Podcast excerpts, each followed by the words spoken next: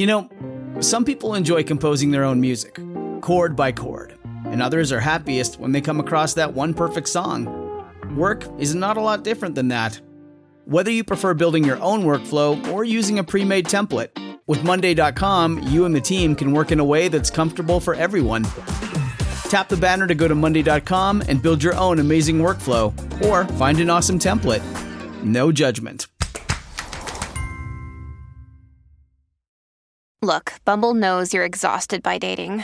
All the must not take yourself too seriously and 6 1 since that matters. And what do I even say other than hey? well, that's why they're introducing an all new Bumble with exciting features to make compatibility easier, starting the chat better, and dating safer.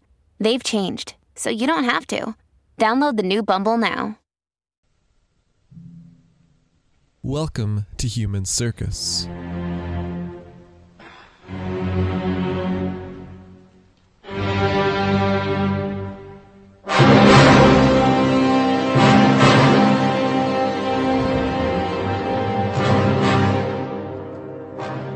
It was around the year 1025 when a man named Joseph wrote from Palermo, Sicily, to an acquaintance back in Egypt. He wrote with concern for his wife and small boy there, and with anxiety over what they might do next. His life had, of late, been difficult. He'd been shipwrecked off the coast of Libya, and, quote, came out of it without a dinar or even a dirham, and no garment to wear. He arrived naked in Tripoli, perhaps quite literally so. Perhaps more in a but for the clothes on my back sense of the word. His luck seemed to have turned for the better when he encountered a man who owed him a measure of wax and agreed to give him five dinars for it. Enough to see him provisioned and reclothed. But then, when he reached Palermo, there was more bad news to pass on. His small house there had been torn down in his absence, and another built in its place. No amount of arguing would see the matter settled in his favor, especially not without funds for a lawsuit. He wished he could locate his brother, who owed him money, but of course, he could not. That was how things had been with him. To his colleague in Egypt, he wrote that he had previously sent him ten pounds of silk and six and a quarter dinars. He reminded him that he had left promissory notes of various values in his keeping, two dinars more in cash, and one with his wife. He reminded him that his wife would be due ten dinars for the second installment of her marriage portion. And this brings us to the primary concern of his letter. That second installment was the payment due to his wife on separation or in the unfortunate event of his death. And while that latter threat had only recently been very real, the former was now also an immediate possibility. As was sometimes done by people in his position, he had left a bill of divorce with his wife for he could not know what might befall him out there in the world, without any witness to say what had happened to him. He feared, as he put it, the vicissitudes of fate, but having left that bill in her possession, he could at least be certain that should he not be able to make his way back to his wife and child, she would be able to divorce and then marry again. Now he wondered if she might want to make use of that. I do not know whether I shall be able to return to them in the course of two or even three years, he wrote. For this town is menaced by an enemy attack, and at present I do not have a thing. He gave instructions that his wife should be asked if she desired divorce, and if she did, then arrangements should be made, and the proceeds of those promissory notes used to support their boy. If she didn't, then she should be asked if she would come to join him in Sicily. A drastic step, Goitein points out, to move away from the family of her birth and the protection it offered. But if she would do so, then Joseph would sell his home there and bring her and their boy to him in Palermo. It was, as he had written, under threat from the Byzantines as it happened, but he apparently did not expect that to last.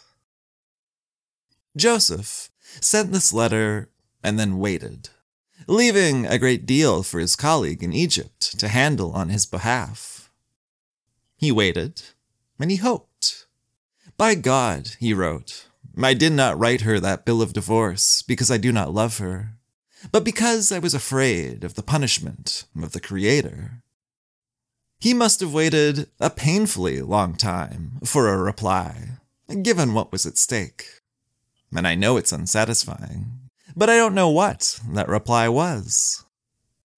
His story, and that of his wife and boy, illustrates the disconnections, the fractures and risks involved in travel of the sort we're often looking at in this podcast, with merchants going abroad in search of a way to make their living.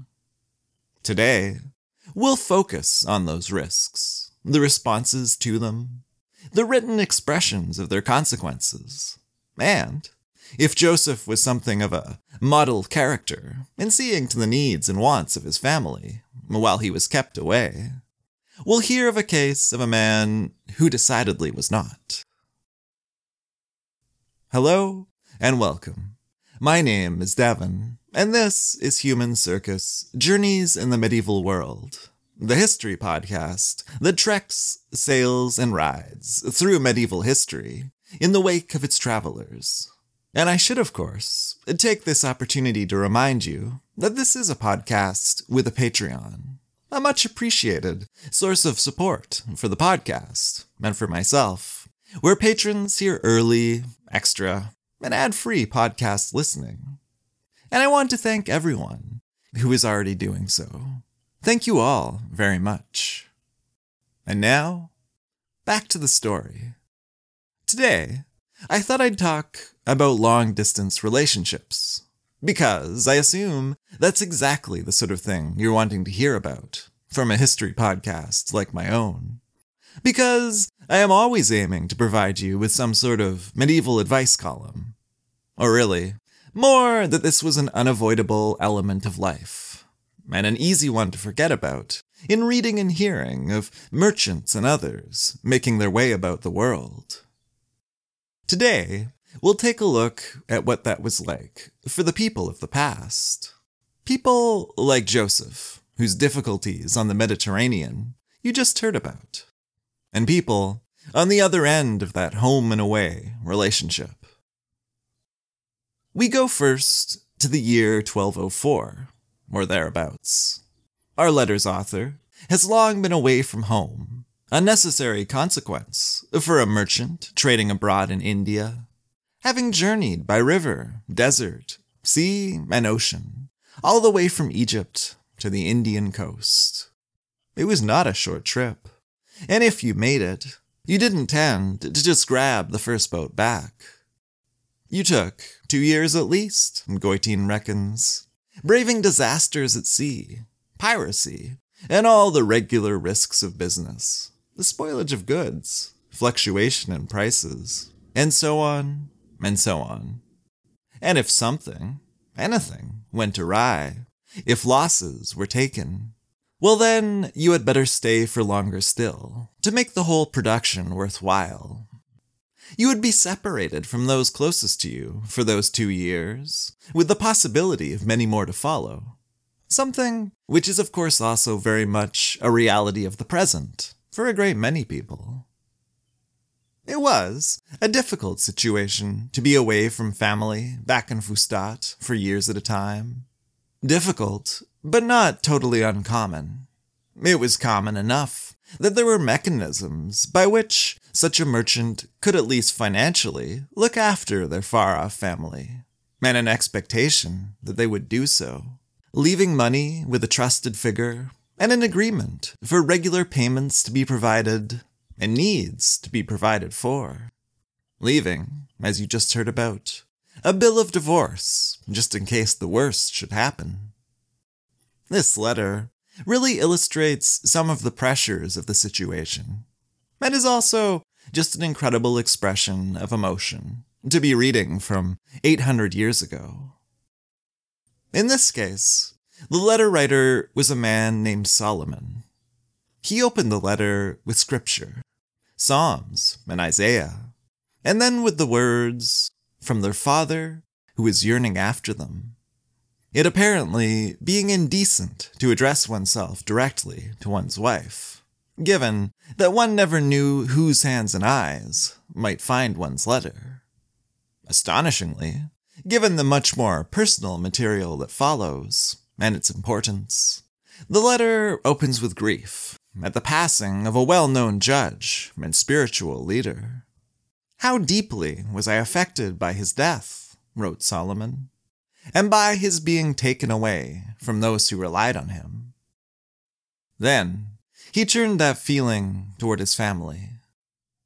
Would I try to describe the extent of my feeling of longing and yearning for you all the time, my letter would become too long, and the words too many, he wrote. I have read and scrutinized your precious letters, and was happy to learn from them that you were well and healthy, and that you have escaped from those great terrors, the like of which have not been experienced for many generations.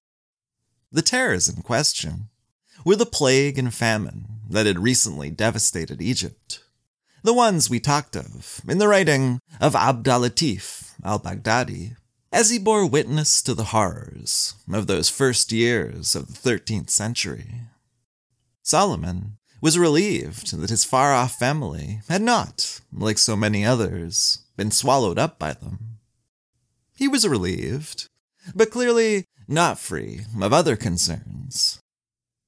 In your letters, you alternately rebuke and offend me, or put me to shame and use harsh words all the time, he wrote. I swear by God, I do not believe that the heart of anyone traveling away from his wife has remained like mine, all the time and during all the years, from the moment of our separation to the very hour of writing this letter. So constantly thinking of you and yearning after you and regretting to be unable to provide you with what I so much desire, to fulfill all your wishes, great and small, with regard to dresses, or food, or anything else. Solomon's theme of rebuke and reprimand was repeated. You write about me as if I had forgotten you, and would not remember you had it not been for your rebukes, he wrote, and as if, had you not warned me that the public would reprove me, I would not have thought of you. This, he insisted, was the furthest thing from the truth. You rebuke me too with regard to the ambergris, he wrote. But had you known how much trouble and expenses I have incurred to get this for you, you would have said, There is nothing like it in the world. Our traveling trader, so far away, then sought to demonstrate this point, to show how he was not only not forgetting, but rather going above and beyond to achieve what he may for himself and his partner. Indeed, he wrote, after I was resurrected from the dead and had lost all that I carried with me, I took a loan of dinars and traveled to countries beyond Al Mabar. He had gone, he was saying, all the way to the Coromandel coast in the southeast of India, something few Jewish India traders did. He had gone beyond it in order to make up for his losses. He was doing all he could. This was my way of life, he wrote, from the moment I left you until I arrived in Aden, and from there to India, and from India back to Aden, where he presumably wrote this letter. Day and night I was constantly drinking, not of my own free will, but I conducted myself in an exemplary way, and if anyone poked fun and foul speech in my presence, I became furious with him until he became silent. I constantly fulfilled what God knows and cured my soul by fasting during the days and praying during the nights. The congregations in Aden and in India often asked me to lead them in prayer, and I am regarded by them and regard myself as a pious man. Clearly, Solomon very much wanted his wife to think the same, for she had a decision to make. She had, we read, insisted in her letters that she be set free, that she be granted a divorce. And this was what now drove Solomon to respond. If this is your wish, he wrote, I cannot blame you, for the waiting has been long, and I do not know whether the Creator will grant relief immediately so that I can come home, or whether matters will take time, for I cannot come home with nothing. Therefore, I resolve to issue a writ which sets you free. Now the matter is in your hands. If you wish separation from me, accept, and you are free. But if this is not your decision and not your desire, do not lose those long years of waiting. Perhaps relief is at hand, and you will regret at a time when regret will be of no avail. All day long, I have a lonely heart, and am pained by our separation. I feel that pain while writing these lines, but the choice is with you. That choice, unfortunately, would not come down to us. Much of the concluding section of the letter is damaged, but it can be seen to convey greetings, to be passed along to the writer's sister and husband, to his wife's family, and that of her paternal uncle, and so on. It mentions nutmeg and other spices, cloth, and odoriferous wood that was being sent home to Egypt, the products of trade in India, and it includes no address. The letter was never sent. By Goitein's reading, Solomon may well have thought better of his frankness, perhaps of that talk of constant drinking, day and night. Perhaps, owing to the pressing and personal nature of the whole thing, he simply wanted to have another try at writing it before hitting send. Maybe he reconsidered the divorce. Either way, it is noteworthy that the document came to be found in Fustat. The letter was not sent, but it made the journey anyway, presumably with Solomon, its writer. Maybe he would have had other reasons for returning to Egypt, but Goitein's guess is that this means his wife did not make the decision to divorce him, that if she had, then he would surely not have come home at all but instead would have had someone else finish up his arrangements and made a new life for himself in Aden. Whatever he did, whatever choice his wife made, we will put their story aside here, and after this break, we will turn to another one.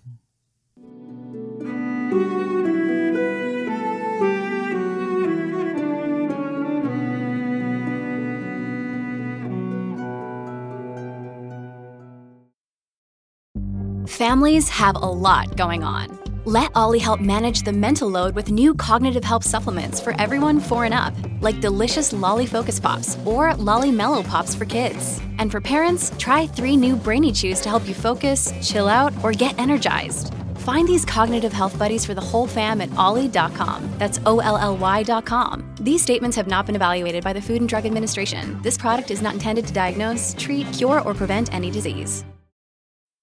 Not all stories that reach us from the past are entirely satisfying ones, for they rarely bring with them the full narrative arc, the complete background context, inciting incident, rise in action, climax, and resolution of it all. Their fragments might bring us beginnings, middles, or endings, or something like them. We have letters, like the ones of Solomon and Joseph, but such letters are not full lives. They are responses to the moment, from one perspective, and certainly fascinating in their own right, but they do tend to leave one wondering about the rest of the story. This next example reaches us from a different type of historical document and gives us a bit of a fuller picture. It also forms quite a different kind of response, a rabbinic one. Rabbinic responsa were legal documents communicating rulings on questions of Jewish law. In this case, we have two. And in the words of historian Judith R. Baskin, they give us a quote, in depth portrait of a marriage in 12th century Cairo and of a woman's life. In this instance, a woman struggling to maneuver within the structure of Jewish law and contemporary Judeo Arabic society. We have seen, from one perspective, by what mechanisms and efforts matters were arranged for the one left behind when the other went away on business, often for years on end. But in this case, we will see what life was like when those supports were not there, what pressures resulted, and how one woman responded to them. We don't have names for the married couple in question. The two documents reach us without those. But they are widely agreed to both concern the same situation, the same couple, for the way time, place, and the details of the story coincide. We do, however, have the name of the authority who wrote in judgment of their situation. It was Moses ben Maimon, Maimonides, and that puts it in the second half of the 12th century, or the first years of the 13th, before Moses died. We hear first from the husband's perspective, his case put forward by the representative who presented his petition. Our rabbi will teach us concerning an incident whereby a Jew had a wife who had been with him for a number of years opens the document.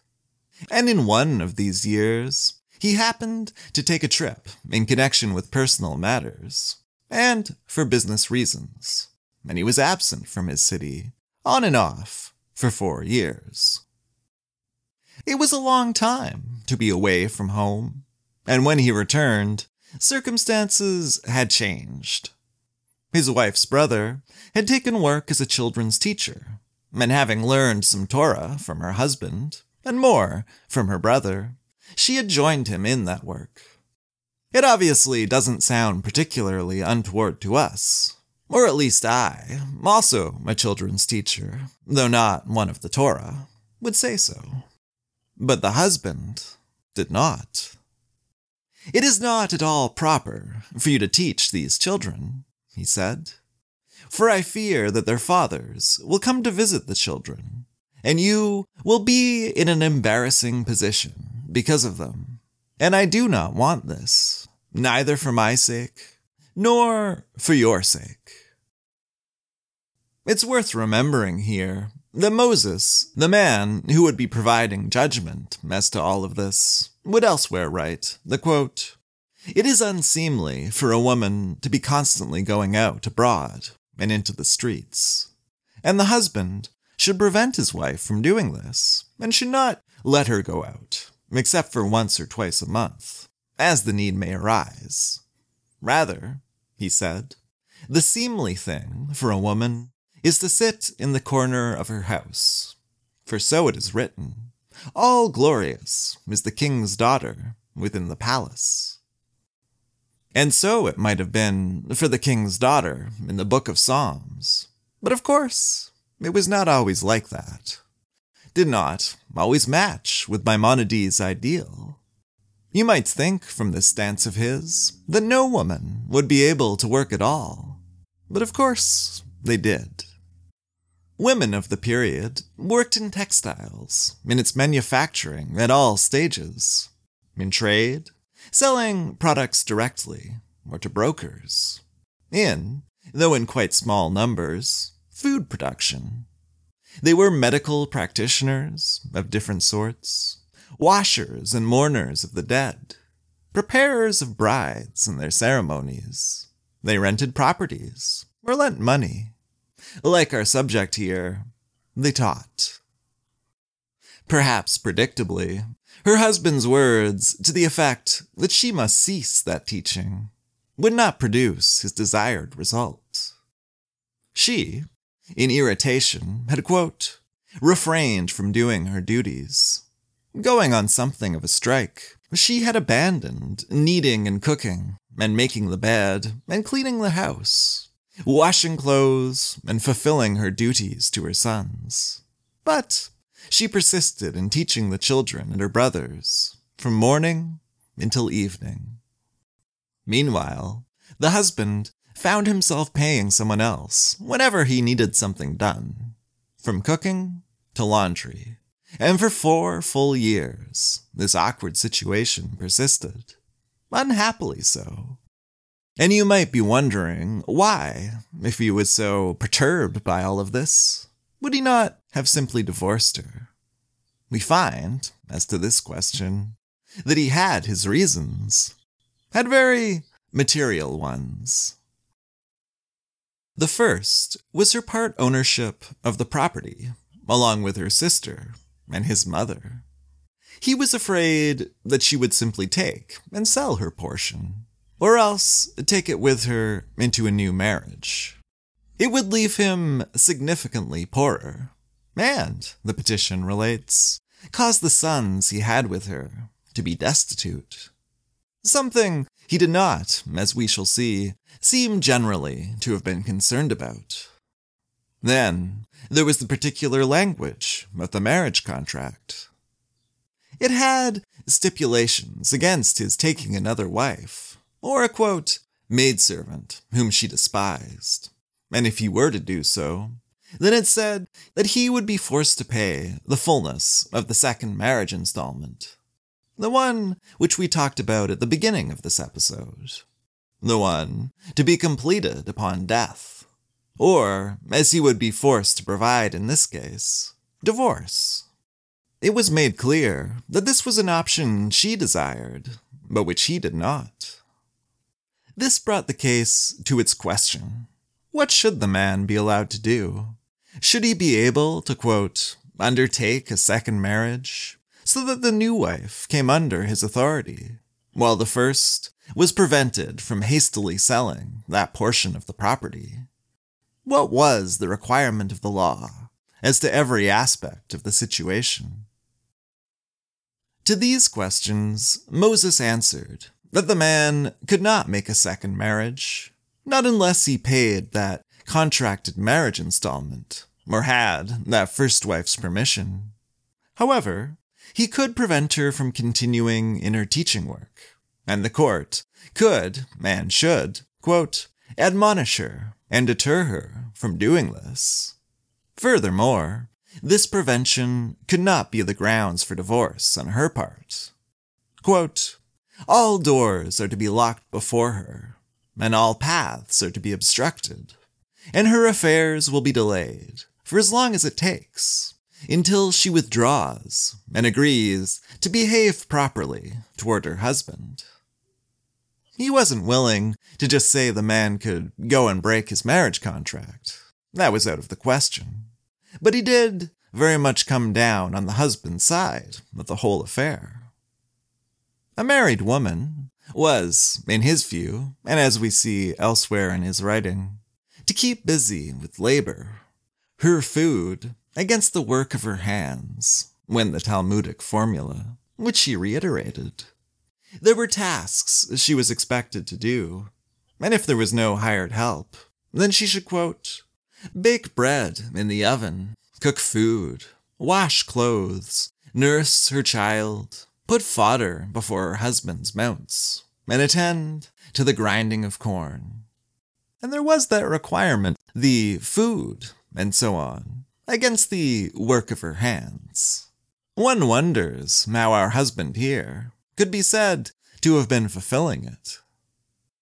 As for our document at hand, thus, it concluded, wrote Moses. But that was not the end. Not nearly. That was not an end to matters, because the woman in question was herself not satisfied with this conclusion, and her representative put forward an appeal, bringing with it her own, much more detailed perspective on the story. Concerning a man who married a nine year old, and she had a portion in common property with her mother in law and her own sister, and they all live in one courtyard. It begins, clarifying their property situation. The mother in law had, at the outset, guaranteed that she would support the woman, then a young girl, for a full ten years. But after seven of those, had said she could no longer manage. The husband only supported her for two months.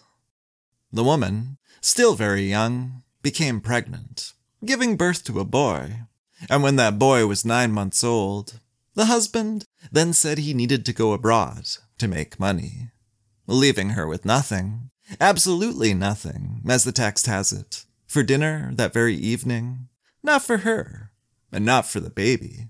He departed the city.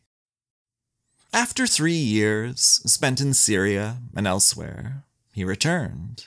But still, he had nothing to show for that time away. Less than nothing, actually, for he needed his father to pay his entry tax, and his wife to deal with his poll tax, lest he be jailed for failing to do so. For two years, he remained in the city, and she again became pregnant, giving birth to another son. A second time, he went traveling, this time going away for a year and a half, and again leaving her with nothing. A third time, this one for three years. All the while, she had, and I keep using this word, nothing from him. She had no oil for the lamp, a new lamplight only from visiting the home of his mother, with whom she shared that courtyard.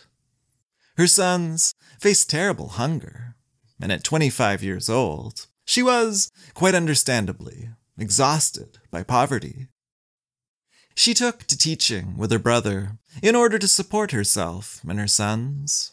She did so for six years, and then, when her brother departed on a journey, did so in his stead for four years, taking over and taking her older boy, who by then had reached the age of 17, to speak with the fathers who came to collect their children, while she was there for the mothers.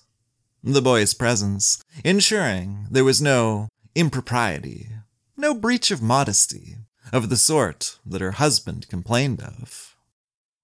For 25 years, her appeal stated, she had been under the authority of that husband, and he did not do anything for her, providing no money for the poll tax or the boy's education, for clothing or for shoes, no mat to spread beneath them when they slept, no oil for light, or household goods. Neither she nor the children, it read, had any pleasure from him, not even verbally, except for curses and foul language.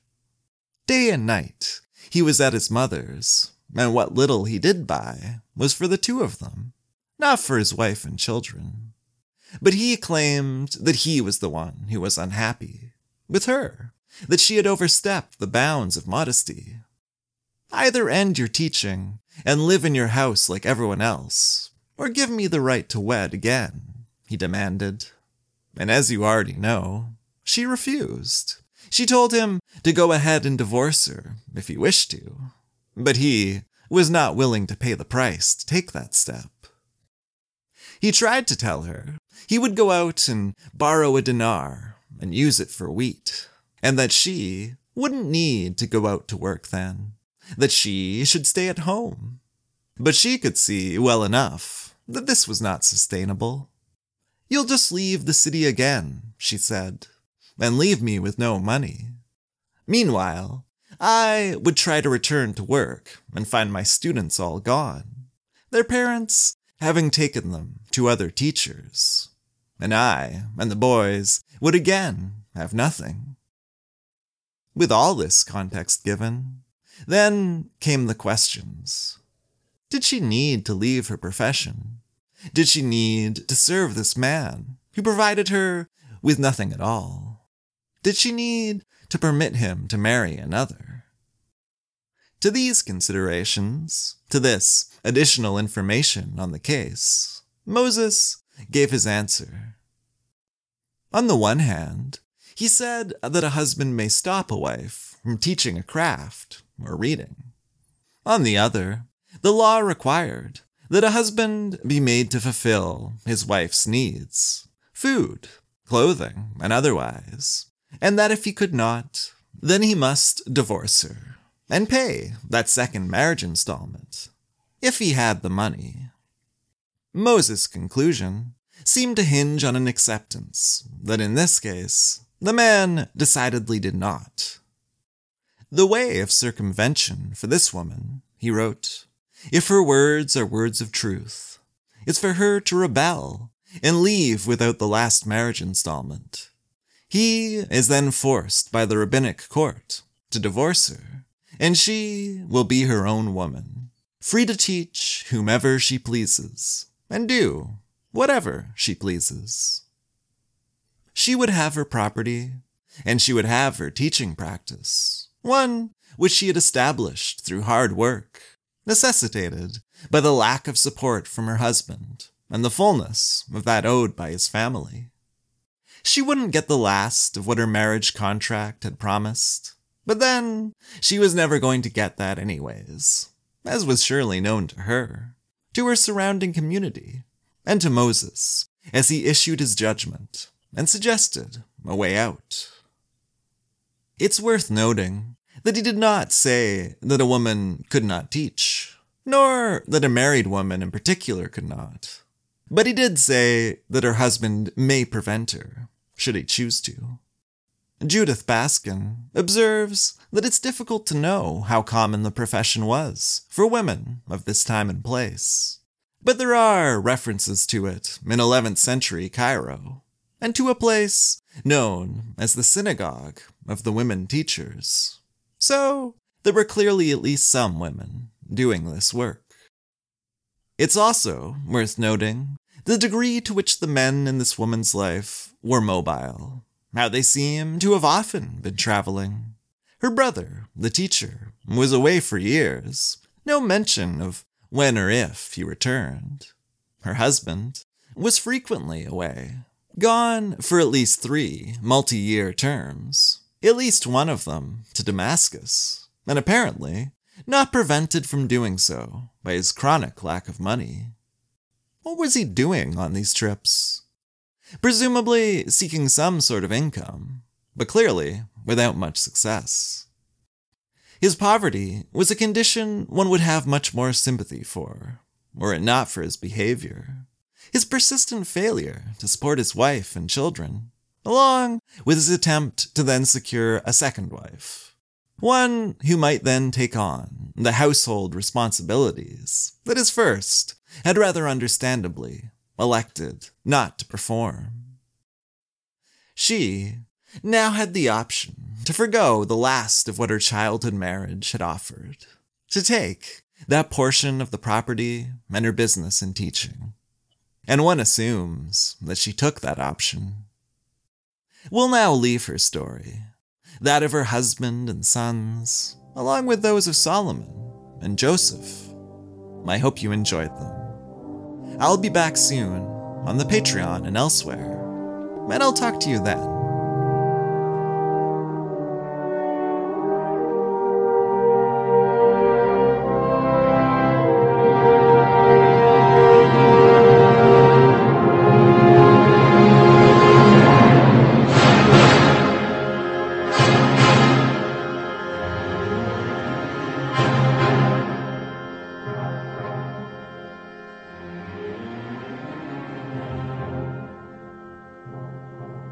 Human Circus will return.